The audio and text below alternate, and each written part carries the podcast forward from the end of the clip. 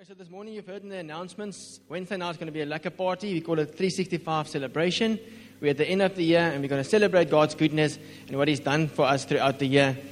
But I thought this morning we can start off a celebration this morning already. So I want you to turn to the person next to you and tell them one thing that God has done for you this year. It could be an answered prayer, a miracle, a blessing. Just one thing. I'll give you a minute and a half, two minutes. Okay, fantastic. Awesome. Thank you very much. The last two weeks, in preparing for this morning, you know, I was actually feeling quite convicted um, how we take things for granted in life. In my own life, I was actually, it came, it dawned upon me, we were driving around because sometimes if you have a toddler or a small baby, you'll know that the car is the best sleeping formula ever. I still want to invent a cot that's like a car, a vibration and the sounds, and I think it'll make millions. But anyway, so at times when you drive home, we want to make sure our boy James falls asleep in the car. Then it's easy at home. You just take him out, put him in his bed. There's no fighting or, or bargaining or nothing. So um, as I was driving the one time around around the block for him, he's falling asleep slowly but surely.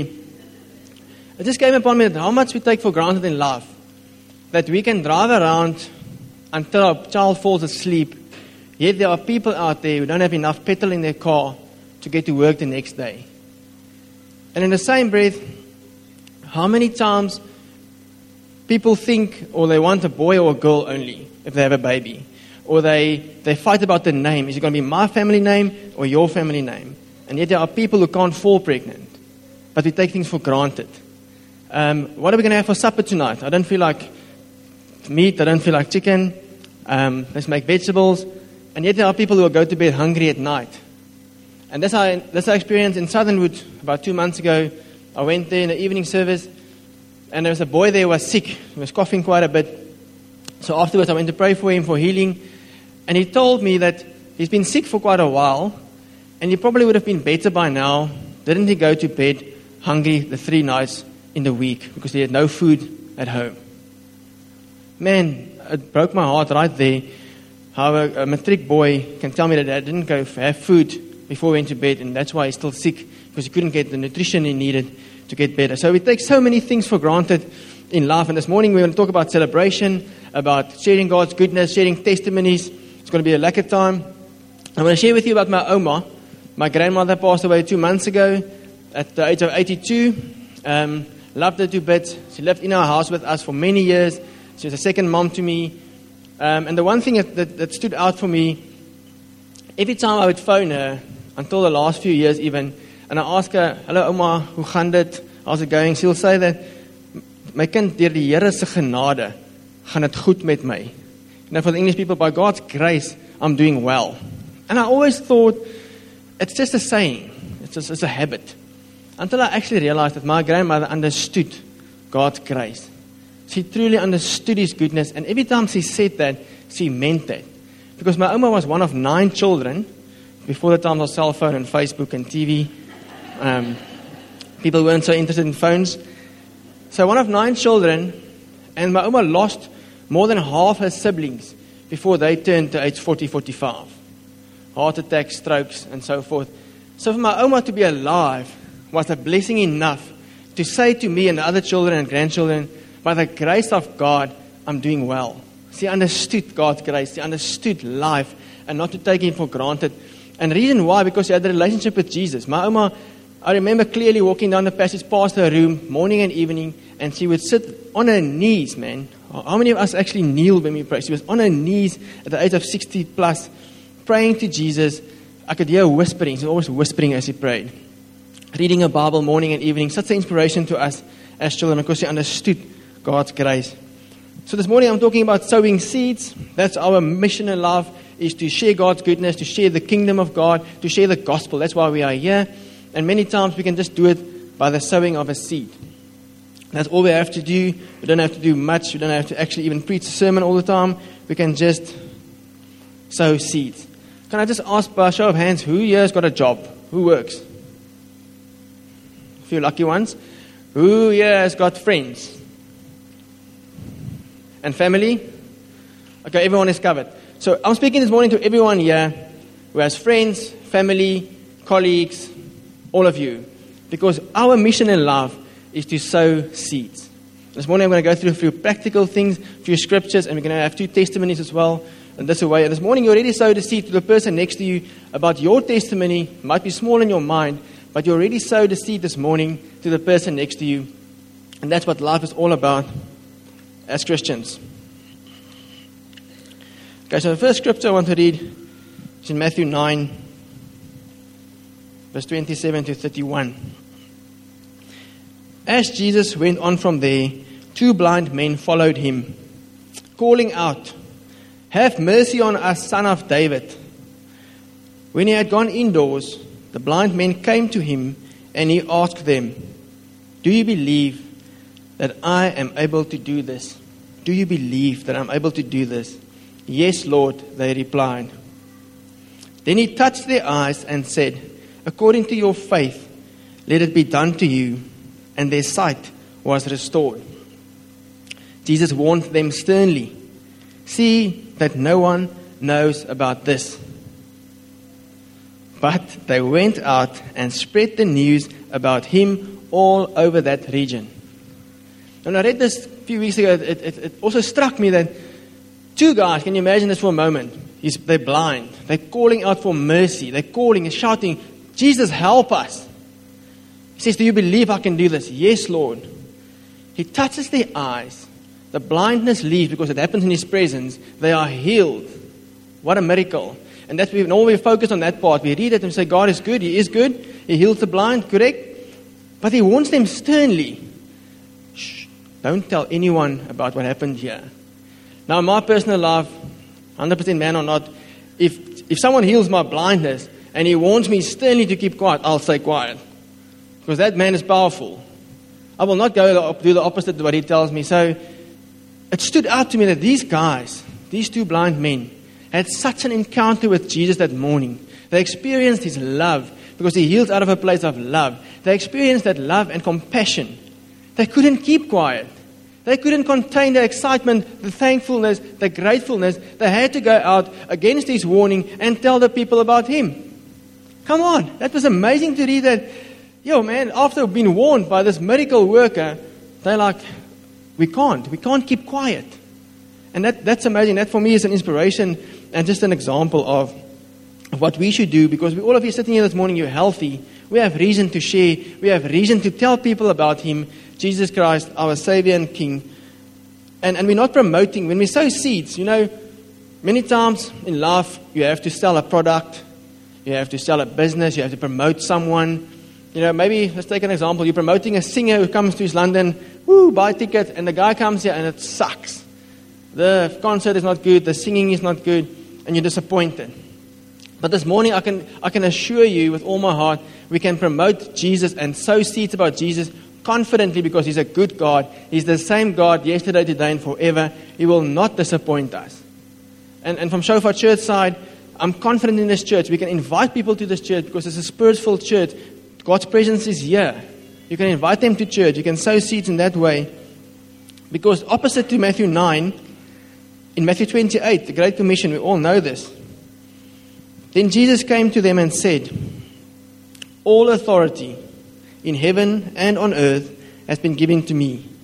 Therefore, go and make disciples of all nations, baptizing them in the name of the Father and of the Son and of the Holy Spirit, and teaching them to obey everything I have commanded you.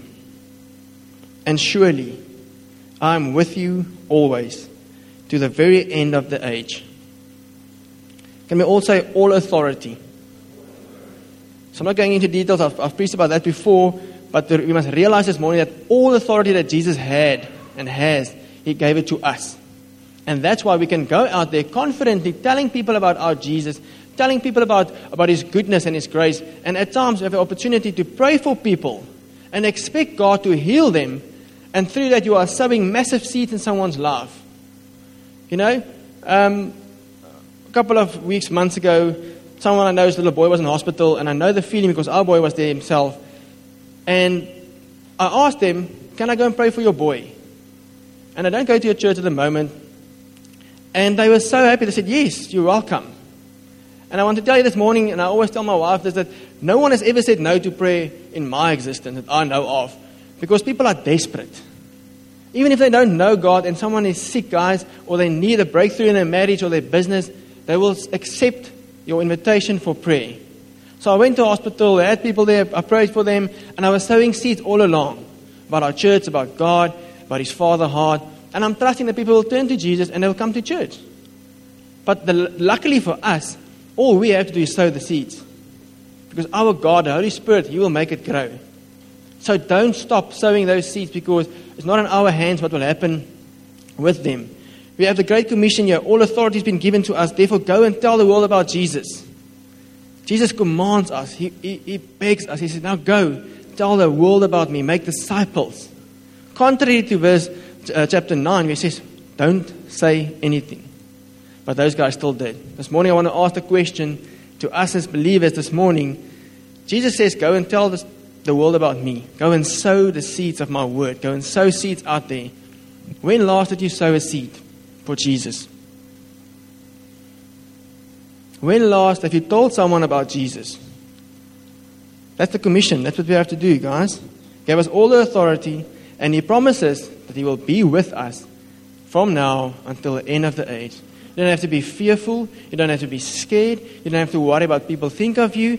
If you're at work and there's an opportunity, someone is sick and you ask and you can pray for them, why do we worry about what they think? This life and our lives is all about Jesus.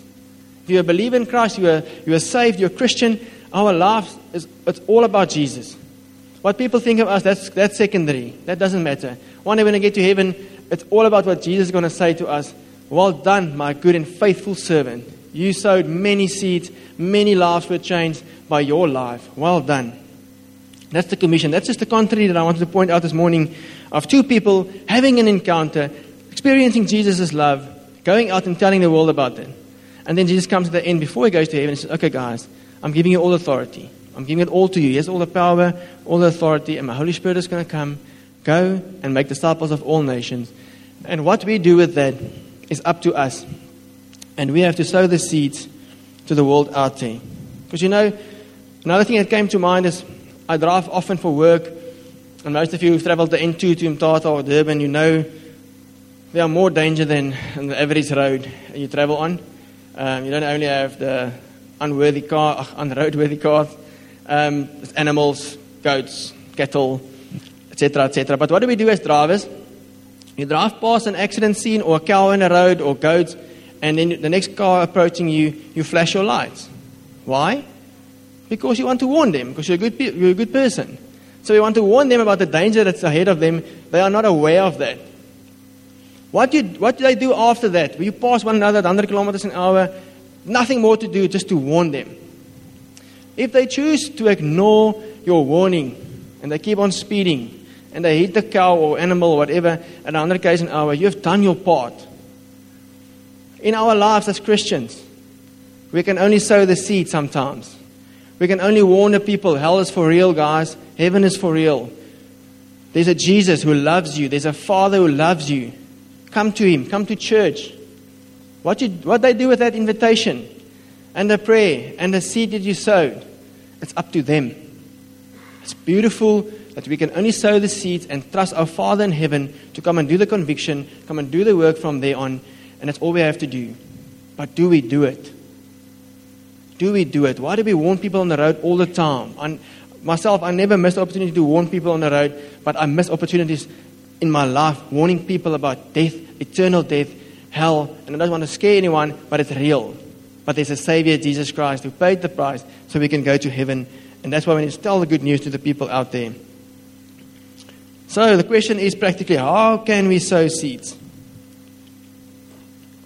spiritual seeds, not necessarily physical seeds, for those who wondered.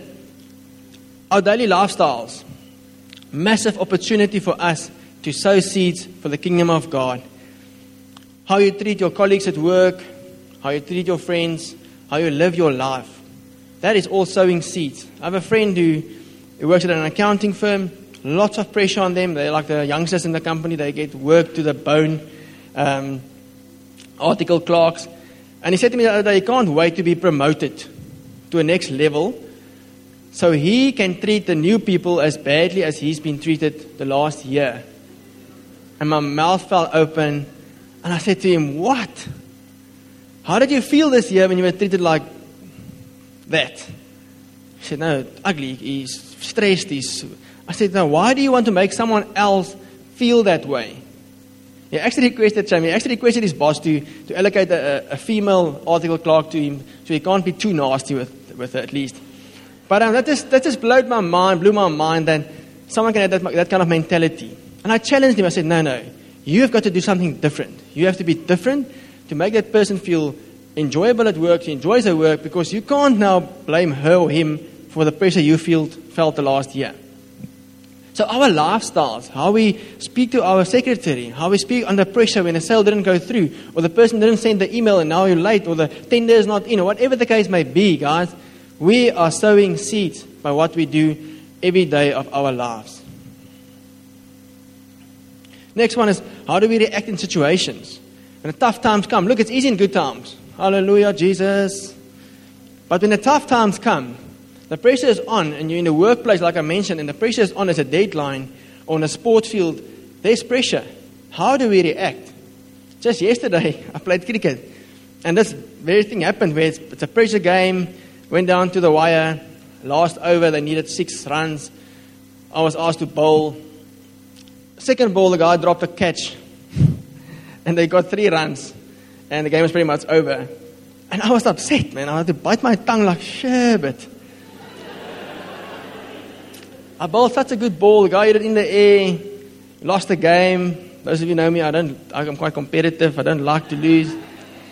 So yeah, but praise God, I didn't go all ballistic and swearing, swearing and stuff. Um, but that's that's the way of sowing seeds, guys. How do we how do we react to disappointment in tough times, and how do we react to good good times? When we win something, when you get rewarded at work or bonuses, how do we react? Do we give God honor and glory or not? What we say, that's a way of sowing seeds. All of us daily in the workplace, on the sport field, wherever we are, we have the opportunity to speak life into people's lives. We have the opportunity to speak good things about people, where people might be skittering behind the, the other people's backs. We can be different the way we speak. Not swearing with the other guys in the cricket team, not swearing on a golf course when the other guys swear when they hit a bad shot. There are so many ways for us to sow subtle seeds in what we say. There was a Springbok well known Springbok. He, before the World Cup, they interviewed him. He was very sick about two years ago to the point of death, miraculously healed, made his comeback, had a good World Cup. But before the World Cup, they interviewed him, and, and he said the following words that, that didn't resonate with me very well. He said, I'm very lucky to be alive. Now, I don't know this guy personally, I don't know his beliefs or if he's a Christian or not, but I can tell you from my own life Nine years ago, I had a car accident with a friend, my Chico Golf, on the open road to, northern, to the Northern Cape. Car, he took the long story short, car rolled four or five times, landed on the wheels, and through the grace of God, I'm blessed to be alive. He protected me. I didn't have a scratch on my body. At that stage, I didn't have any medical aid or hospital plans or nothing.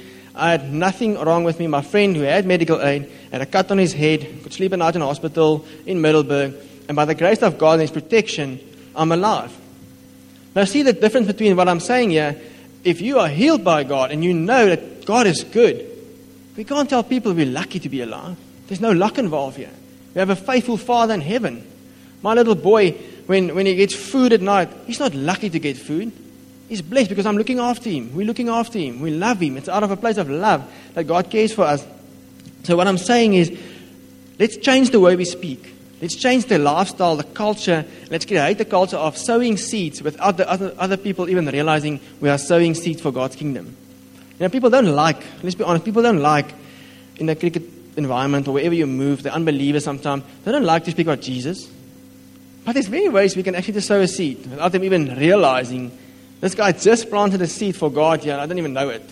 Now, God can work. We just pray for them, seed can start growing and bear much fruit.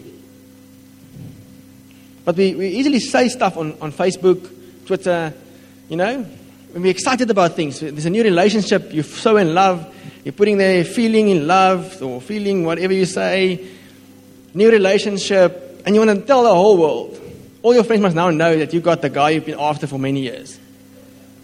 True. We share about pregnancies, lekker, you know, good news, little one on the way, engagements, photo of the ring, the setting, the whole tutti. But why don't we just say sometimes a testimony? I know some of you do, and I commend you, bless you for, for sharing testimonies. Many of you I see on Facebook, testimonies are there every single week, and people read that. They might not like it or share it, but they see it and they read it. And that's an amazing platform for us as Christians, believers, to sow seeds subtly. All our Facebook friends are there. But sometimes we think, oh no, wait, I've got that guy on Facebook, I've got her on Facebook, I can't say this, they're not a Christian. Come on. Come on. We're called to, to tell the world about Jesus. What do we do with that? Be an example to others. That's, that's a, way of sowing seeds. If you're the only guy on your team not getting drunk, not taking part in the, the alcohol fines afterwards, that's sowing seeds. Guys, notice that. If you don't know it yet, your fellow, fellow colleagues and friends, teammates who are not Christians, they know you're a Christian most of the time. So they, they watch you like an hawk, like a hawk. What's he going to do with the situation? What is he going to say about the situation? Is he going to get drunk with us or not? Sowing seeds, guys, sowing seeds. Inviting people to church. What an easy one. To sow seeds, invite them to church.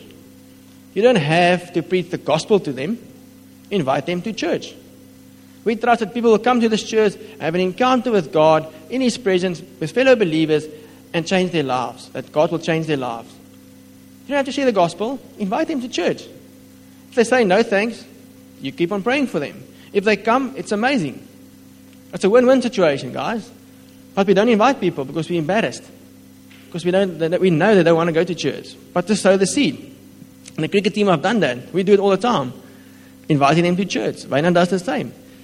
It's amazing to see you keep on sowing the seed, and one guy comes to church, God changes his life, and he's on fire for God a year later in our cricket team. But it's not easy because, like yesterday again, another guy who came to church once when I was preaching invited the guys.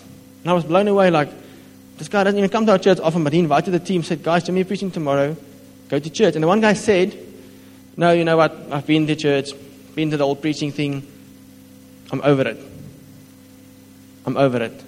Harsh words to hear, but I'm not, I'm not going to take him on an argument, a debate. That won't change anything. The love of God must come and change whatever hurt him in the past, whatever happened in his life. So I'm just, we're just sowing the seeds, guys. And at times, it's not easy, but Jesus dying on the cross was also not easy. Okay, so never meant to be easy for us in love, but He's with us. He promised us in Matthew 28, I'm with you always to the end. Just go for it. Then, lastly, praying for people.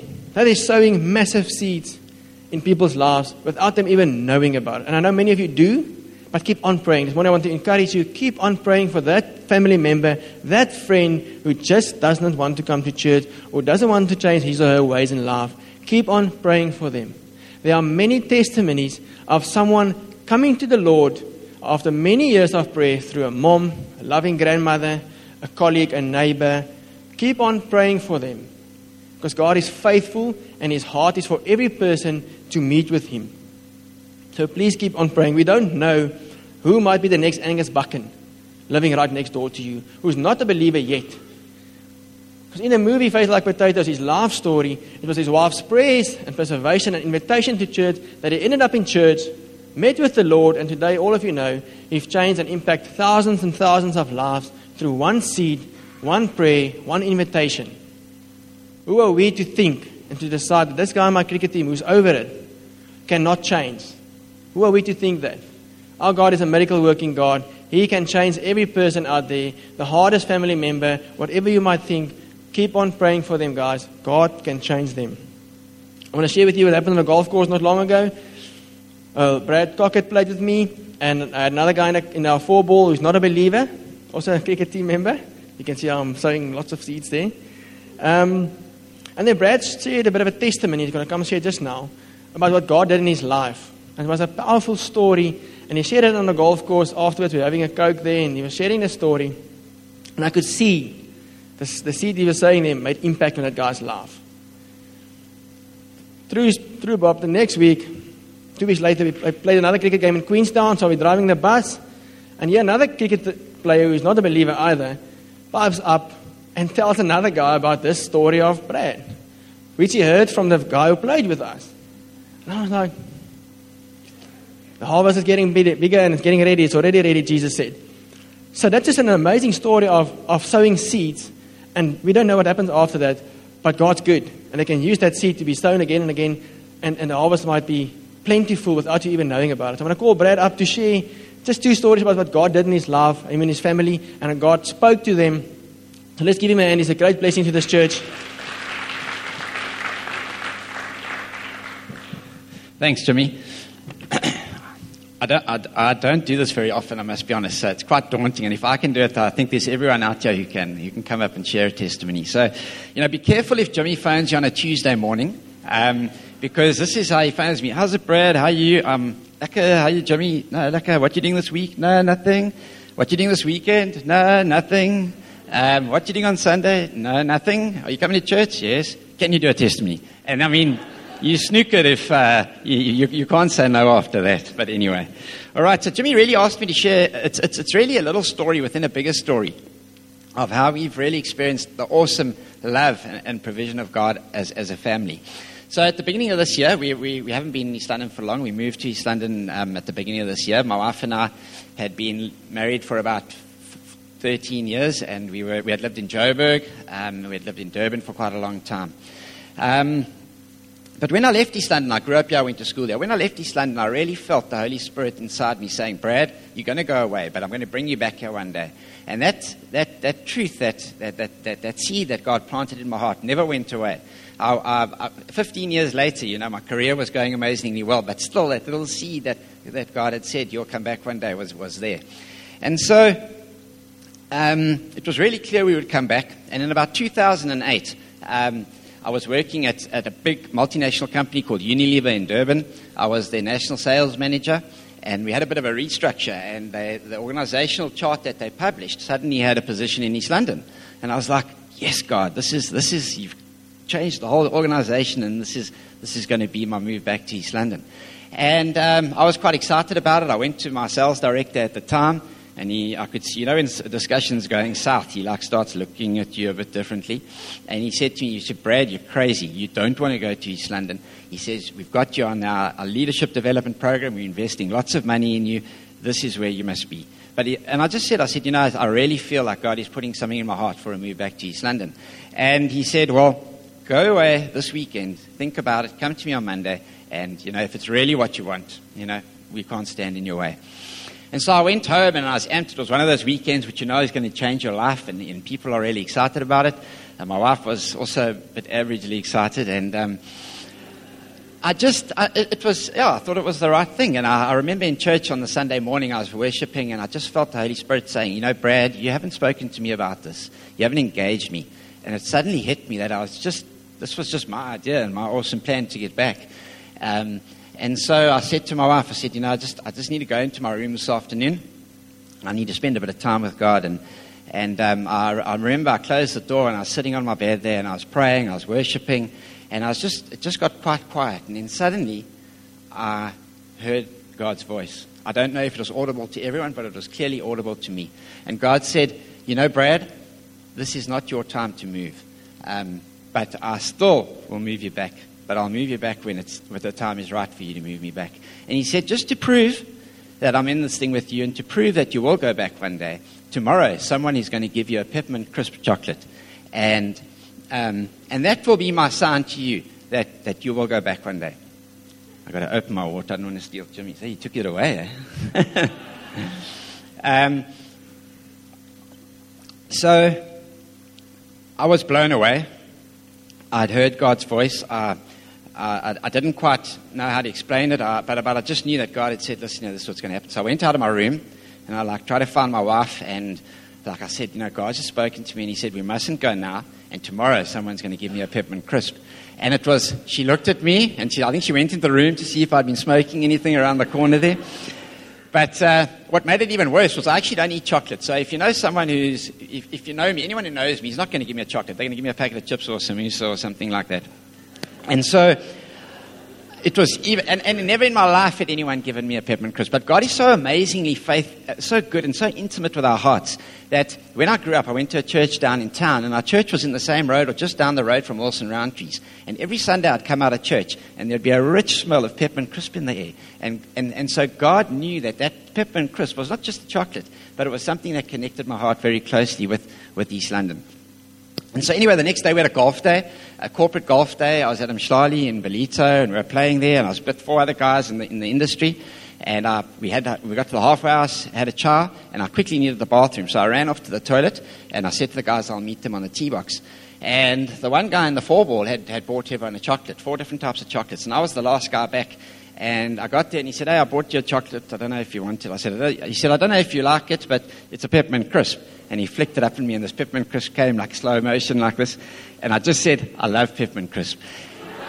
and, and it was so amazing because, you know, it was, you know, when, look, you walk with Jack Russell and you talk to it and it looks at you and wags its tail. It never, imagine one day you're walking and suddenly it talks back to you. It's like you wouldn't know what to do. And that was kind of like I was with God. But I'd heard I'd heard it. Um, it, it. There was a reason.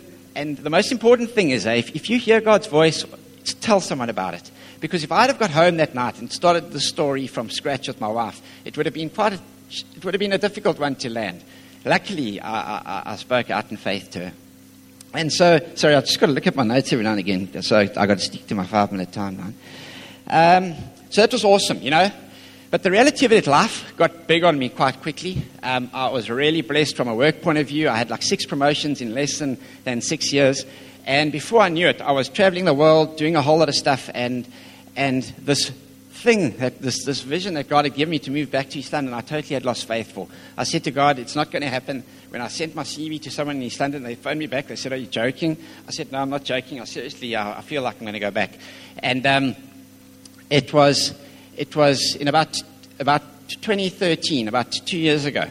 I was really battling. Work was getting, I was, by then I was the, the, the sales director or the, the customer operations director at Unilever. I had a team of about 4,000 people under me. I was leading the strategic agenda for them. We had probably the best execution team in the world at that time. People were coming from all over to, to see what we were doing. Um, and, but I was starting to get anxious and, and, fearful around a whole lot of stuff. And I went to my, my, my lead elder at work, I mean at church, and I said, Bro, I need, I, I need breakthrough here because I feel like I'm breaking. And, um, and we started praying, and he started worshiping and praying in tongues. And the next minute, the Holy Spirit came and, and, and, and absolute me, smashed me. And um, I lay there for two hours, just being ministered to by the Holy Spirit. And one of the things in those two hours was this peppermint crisp came back up, and, and I felt God say, You're now ready to go. And um, it, was, it was amazing. I, I just had to look in the mirror and like reevaluate everything because you know I couldn't go back to work and say I'm off, I'm out of here, I'm going to London. There was a real process that had to take place. But God was so good; He surrounded me with amazing people. My, my, my leader, my, who I was who I had to report to, was an incredible guy who had a heart for for, for, for, for me and for my story, and it was it, it was just really good. So I said to God, I said. Everything that I've tried to do to get back to East London, every door is closed. You're telling me it's time, you need to give me the job. And so I prayed and fasted fasted for, for I liked what you said this morning, but I fasted. I was really hungry, and I, and I fasted for three days. And I remember it started on a Wednesday, and it ended on a Friday. And on that Friday morning, I was at a shopping centre in Durban, and I was praying to God. I was saying, God, you want me to go? You've got to give me the job. And I got an SMS, and I looked at it, and it was a friend of mine that I was at varsity in school with, who I hadn't spoken to for about 15 years. He had been overseas. And he just said, How's it, Brad? Um, got your number from someone. Um, I've moved back to East London. I've taken on my folks' business. It's, it's, struggling at the moment, but I think it's going to do well, and I'm going to need some really good people to, to help me um, take it forward. Would you ever be interested in coming back to East London? And it was just so amazing how God, I didn't do anything. I just, out of the blue, someone I hadn't spoken to for 15 years, clear as day, was asking me if I'd ever be interested. And I just replied, I'm interested. And um, yeah, so that's essentially how it happened. Another big thing before we left um, Durban, I just said to God, I said, you know, God, you've connected us so deeply into, into our church family there. And I, and, I, and I really, it was, it was great. There was amazing friendships, relationships. We had experienced God's voice. We had heard so much. We had developed so much spiritually. I just couldn't see myself leaving that environment. The churches of what I knew in East London were just it, it just felt like it was going to um, be a backward step for me. So I prayed. I said, God, I want one more thing before we go to East London. I said, I want you to show me where we're going to fellowship and where we're going to build relationship and, and, and, and, grow. And as I was praying that prayer, I just got a picture of, the lav- of Lavender Blue, those little houses and the little restaurant. And, and God said, you will, you will worship at Lavender Blue. And I was like, Lavender Blue, I've had breakfast there, but I've, I, I didn't know you could worship there. But anyway, this was, this was about three years ago. And I, and I, I phoned the lady, I phoned someone there, I don't even know who it was. And I just said, hi, is there a church at Lavender Blue? She said, she says, no, actually there was a church here, but a couple of months ago they've actually just moved down the road. They're quite nearby. You can go there if you want to. I was like, okay, so I've got to, I've got, I, I know where I'm going to work. I know where I'm going to worship. Now everything just had to come together. And as, you know, God would have it, and that's what happens, you know, when God's in it, um, things do normally work out. So the rest is another big story, an awesome story of God's faithfulness and, and, and His blessing as, as, we, as we actually then needed the faith uh, to, to move into, into what He had called us to. But um, it's just a cool story. I think a lot of Christians um, in this world miss the blueprint and the design that God has for their life because we either act without praying or we pray without acting. And I just think you need to. You know, we need to, you know, there's a, a, a verse in, in Jeremiah where it says, Stand at the crossroads and ask, which are the paths that lead to what is good? Walk in these and you'll find peace for your soul. And I just kind of that God gave me that verse, and I just find every time we get to a crossroad, we need to ask God. We need to say, which is the path that leads to what is good? And, and, and for me, that's just been an amazing revelation. I believe if there's anyone here with big decisions um, who are facing themselves in the mirror and asking what to do, God wants so much to be a part of that plan. He wants so much to be integrally and intimately involved. But we need to surrender. We need to create the environment, and we need to to to um, to to sacrifice and to be disciplined in building that relationship with God. Um, I used to fish a hell of a lot, and God said to me, Brad, you're fishing more than you're spending time with me. And I suddenly realized that I was. And God doesn't not want me to fish, but I, I, now I spend more time with God than I do spend fishing. And, and, and, and that was just a little thing in my life which allowed um, my heart to open more to, to hear God's voice. So that's it, I think. Nothing else. Thank you. Thanks a lot, Brad. Awesome seed that he sowed um, this morning and also on the golf course. If anyone's looking for a golf partner who's willing to sow seeds, there's your man. Just then quickly, this morning is good news about celebrating God's goodness and sharing our stories, but I felt that I need to just touch on the fact that we as Christians can also unfortunately sometimes sow bad seeds. And we need to watch out for those bad seeds that we, that we can potentially sow that could bring damage to the kingdom. And there's a few things to run through is, is first of all, you know, hurting people. You know, sometimes in love, someone disappoints you, could be family, friends, colleague, and we, we become nasty. And if you're honest with one another this morning, we can all think of a time or place or friend that we've been really nasty with, hurting them, maybe saying stuff behind their back, and that person finds out, and bitterness, anger in your heart, and all of a sudden you've been sowing bad seeds in that relationship, which is not God's plan for us. Um, double standards. People know you're a Christian, Yet every weekend with the guys, you get drunk. People see it. That's, how many times have you heard, if that's a Christian, I'm not interested? Hypocrites, we call hypocrites many times in our lives because we, we're preaching the gospel and the next moment we're having an affair, the next moment we're getting drunk, and that's not sowing good seeds, guys. So just be attentive to, to the possibilities of sowing bad seeds. Last week, Sunday, was a special day. It was baby dedication. Seven babies were dedicated. And it was good to hear as a parent once again that we have responsibility to raise our children in a godly way, to make sure they meet Jesus at a young age through our example. Now, this morning, parents, be aware that we can sow bad seeds in our children's life by bad example. Fathers, I want to say to you, don't be surprised if your child, child starts drinking in high school, because every weekend all he sees at home is father getting drunk. Example he sees. Don't be surprised if your child gets into pornography at a young age because of your magazines at home your computer being open or having them access without limits and boundaries in place. It's all bad seeds we can sow. So just be aware of that. And going to trust God that our lives will be lives and a lifestyle of good seeds only. And we do make mistakes at times, and God's grace is enough for us, but we can't be in a habit of sowing bad seeds as a, a child of God. We need to sow the good seeds for the believers and for the people out there. We almost finished. The last um, example of of sowing seeds and where someone's life was touched by, by Jesus and having an encounter with him. I'm not going to spend a lot of time on this. I've, I've shared about this before as well. The woman at the well went up, Samaritan woman, to draw water. Who does he meet there? Jesus. What a nice day for her. She gets there, long conversation with Jesus, doesn't really believe it's Jesus, all doubt, all questions, all angles. Eventually, she realized this man must be Jesus, the Messiah, because he knows stuff about me that no one else could know. So, after this realization and the encounter she had in verse 28 and 29, John 4, then, leaving a water jar, now remember, she went to the well to draw water. Leaving a water jar, the woman went back to the town and said to the people, Come, see a man who told me everything I ever did. Could this be the Messiah? They came out of the town and made their way toward him. Many of the Samaritans from that town believed in him, Jesus, because of the woman's testimony. Many believed because of her testimony. She said to them, He told me everything I ever did. Guys, there's power in testimony. Don't underestimate your story. Don't underestimate your testimony. When there's an opportunity Share that testimony with colleagues, with friends, with family. Christmas is coming up. You might have family visiting from out of town who don't believe, who don't come to church. Invite them to church on Christmas. Share your testimony with them. Share a good story with them. Sow the seeds. Because there's always a reward in sowing seeds. We don't have to worry about that. The Holy Spirit will water the seeds and it will bear fruit at the right time. I just want to quickly show you another short video clip. If um, you put it up, please. Just about sharing testimonies and, and the power it could have. I need sound, please.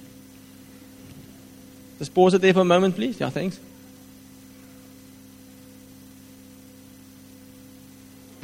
Hey everybody, Clayton Jennings here. I'm in Kansas City, Missouri right now, and uh, I needed a shirt for a speaking engagement.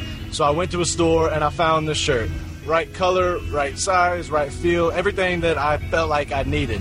And then I went to the counter and the guy looked at me and said, uh, Are you sure you want to buy that shirt? And I said, Yeah, why wouldn't I? And he said, Well, did you not realize that it's damaged?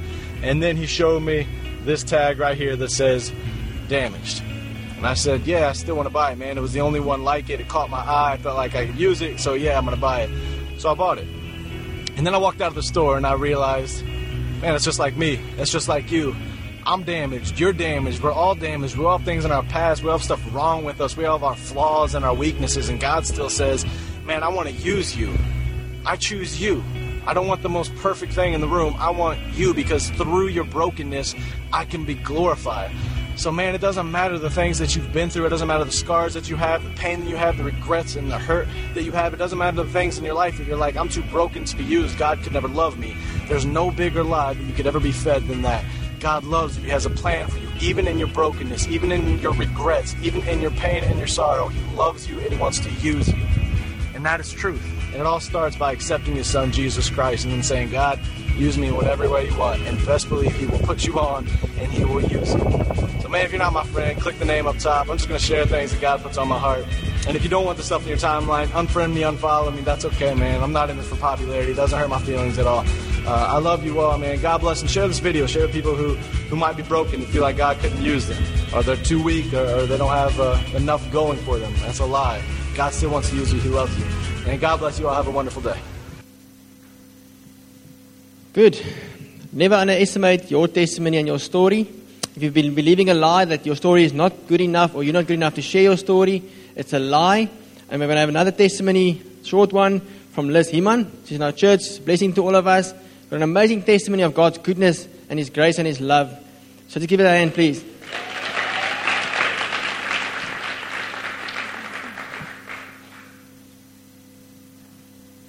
Sure. Um, I'm not sure how short, Jimmy.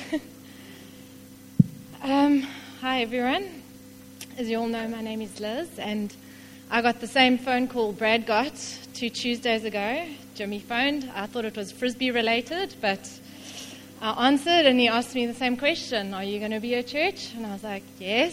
And so he said, Would you share your salvation testimony? And I was, at first, I was a bit hesitant. Um, you know, the fear of man and all of that, and sweaty palms, and um, yeah, but I just look back at God's goodness over my life, and I thought to myself, how can I not share?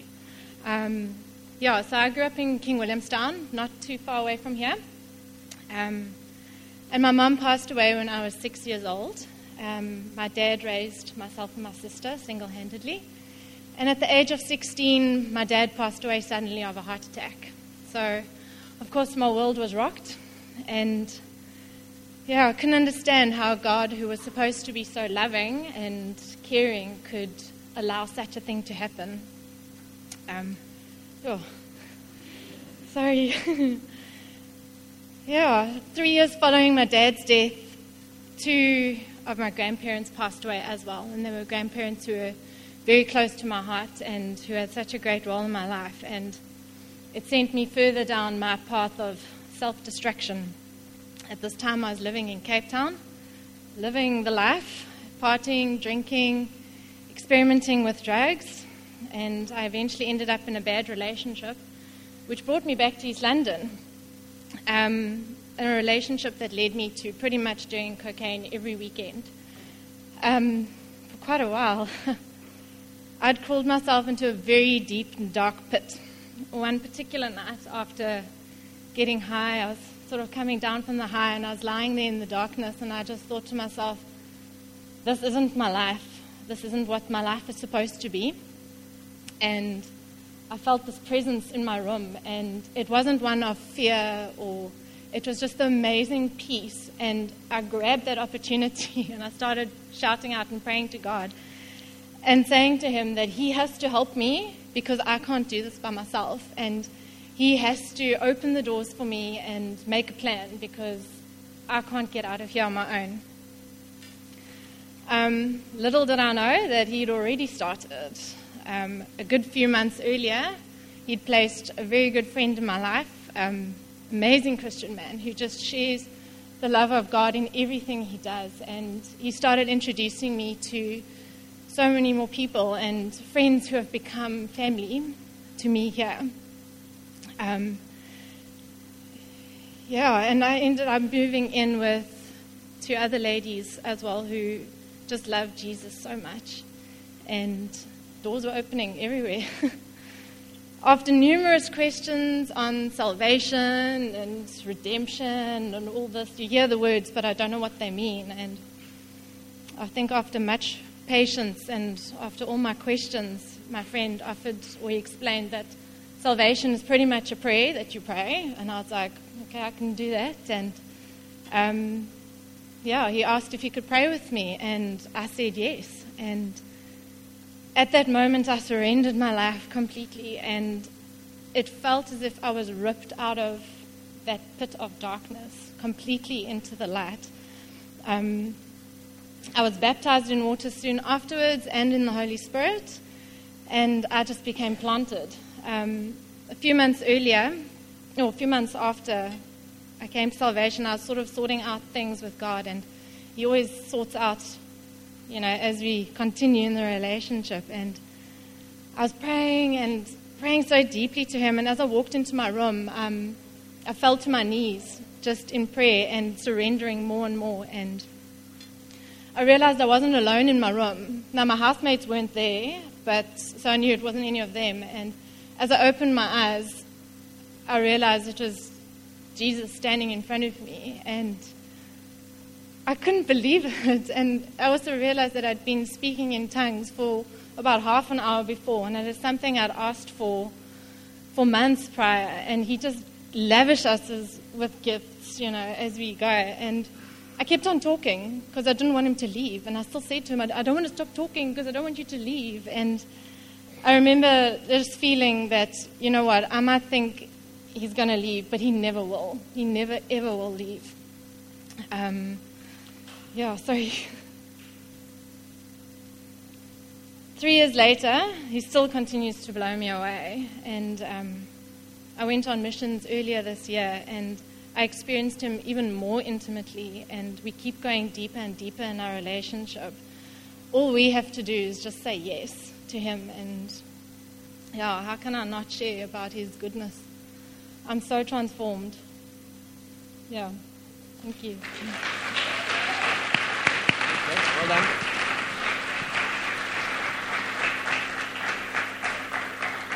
Awesome, awesome story of God's love and grace. And He's good all the time. Someone inviting her to church, someone praying with her, and her whole life was transformed. What an amazing testimony. Thanks, Liz. Um, I'm not going to spend much more time. Matthew 13 speaks about the sower, the parable Jesus um, told the people. Um, just want to read it quickly. It says that a farmer went out to sow his seed, and as he was scattering the seed, some fell along the path, and the birds came and ate it up. Some fell on rocky places where it did not have much soil. It sprang up quickly because the soil was shallow. But when the sun came up, the plants were scorched, and they withered because they had no root. Other seed fell among thorns, which grew up and choked the plants. Still other seed fell on good soil, where it produced a crop, a hundred, sixty, or thirty times what was sown. Jesus is telling us just to sow seeds, guys. Sow seeds in hard places, on a road, on good soil. It's all about the seed that, take, that, that actually grows and bears fruit because that one seed will impact many more people 30, 60 to 100 times what was sown by sowing that one seed out of obedience. Like I said earlier, Angus Buchan is one example. There's many more people. One seed was sown, and through that, lives, many, many more lives were changed. And the challenge for us is just to go and sow those seeds. Last scripture to end off is John 4, verse 35 and 36. Jesus says here, I tell you, open your eyes and look at the fields. They are ripe for harvest.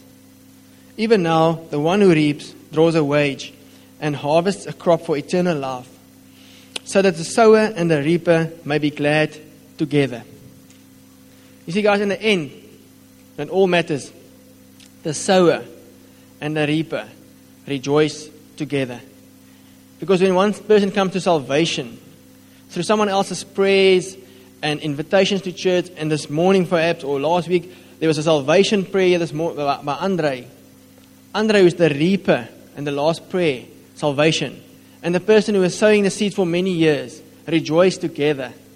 Not for our own glory. It's not about who's the actual guy who prays the salvation prayer and the sinner's prayer. It's about a soul being one, being ripped out of a dark hole like Liz into a place of light and freedom and redemption. And we rejoice together. So keep on sowing those seeds. Keep on praying for the people that you it's on your heart that who needs Jesus. Two weeks ago we had a leadership development training here for the weekend. Pastor Andres and Pastor Sias were here, spoke a lot of powerful truth, and the one thing that really struck my heart, and I'll never forget it, is when Pastor Andres said, he also spoke about sowing and, and, and doing the things that we should for God. And he said, guys, must, you must get this this morning. God, he said, guys, do not get to heaven with a bag full of seeds. Make sure your bag of seeds is empty when you get to heaven. Don't let Jesus ask you, my son or my daughter, why is your bag still full? You had so many opportunities.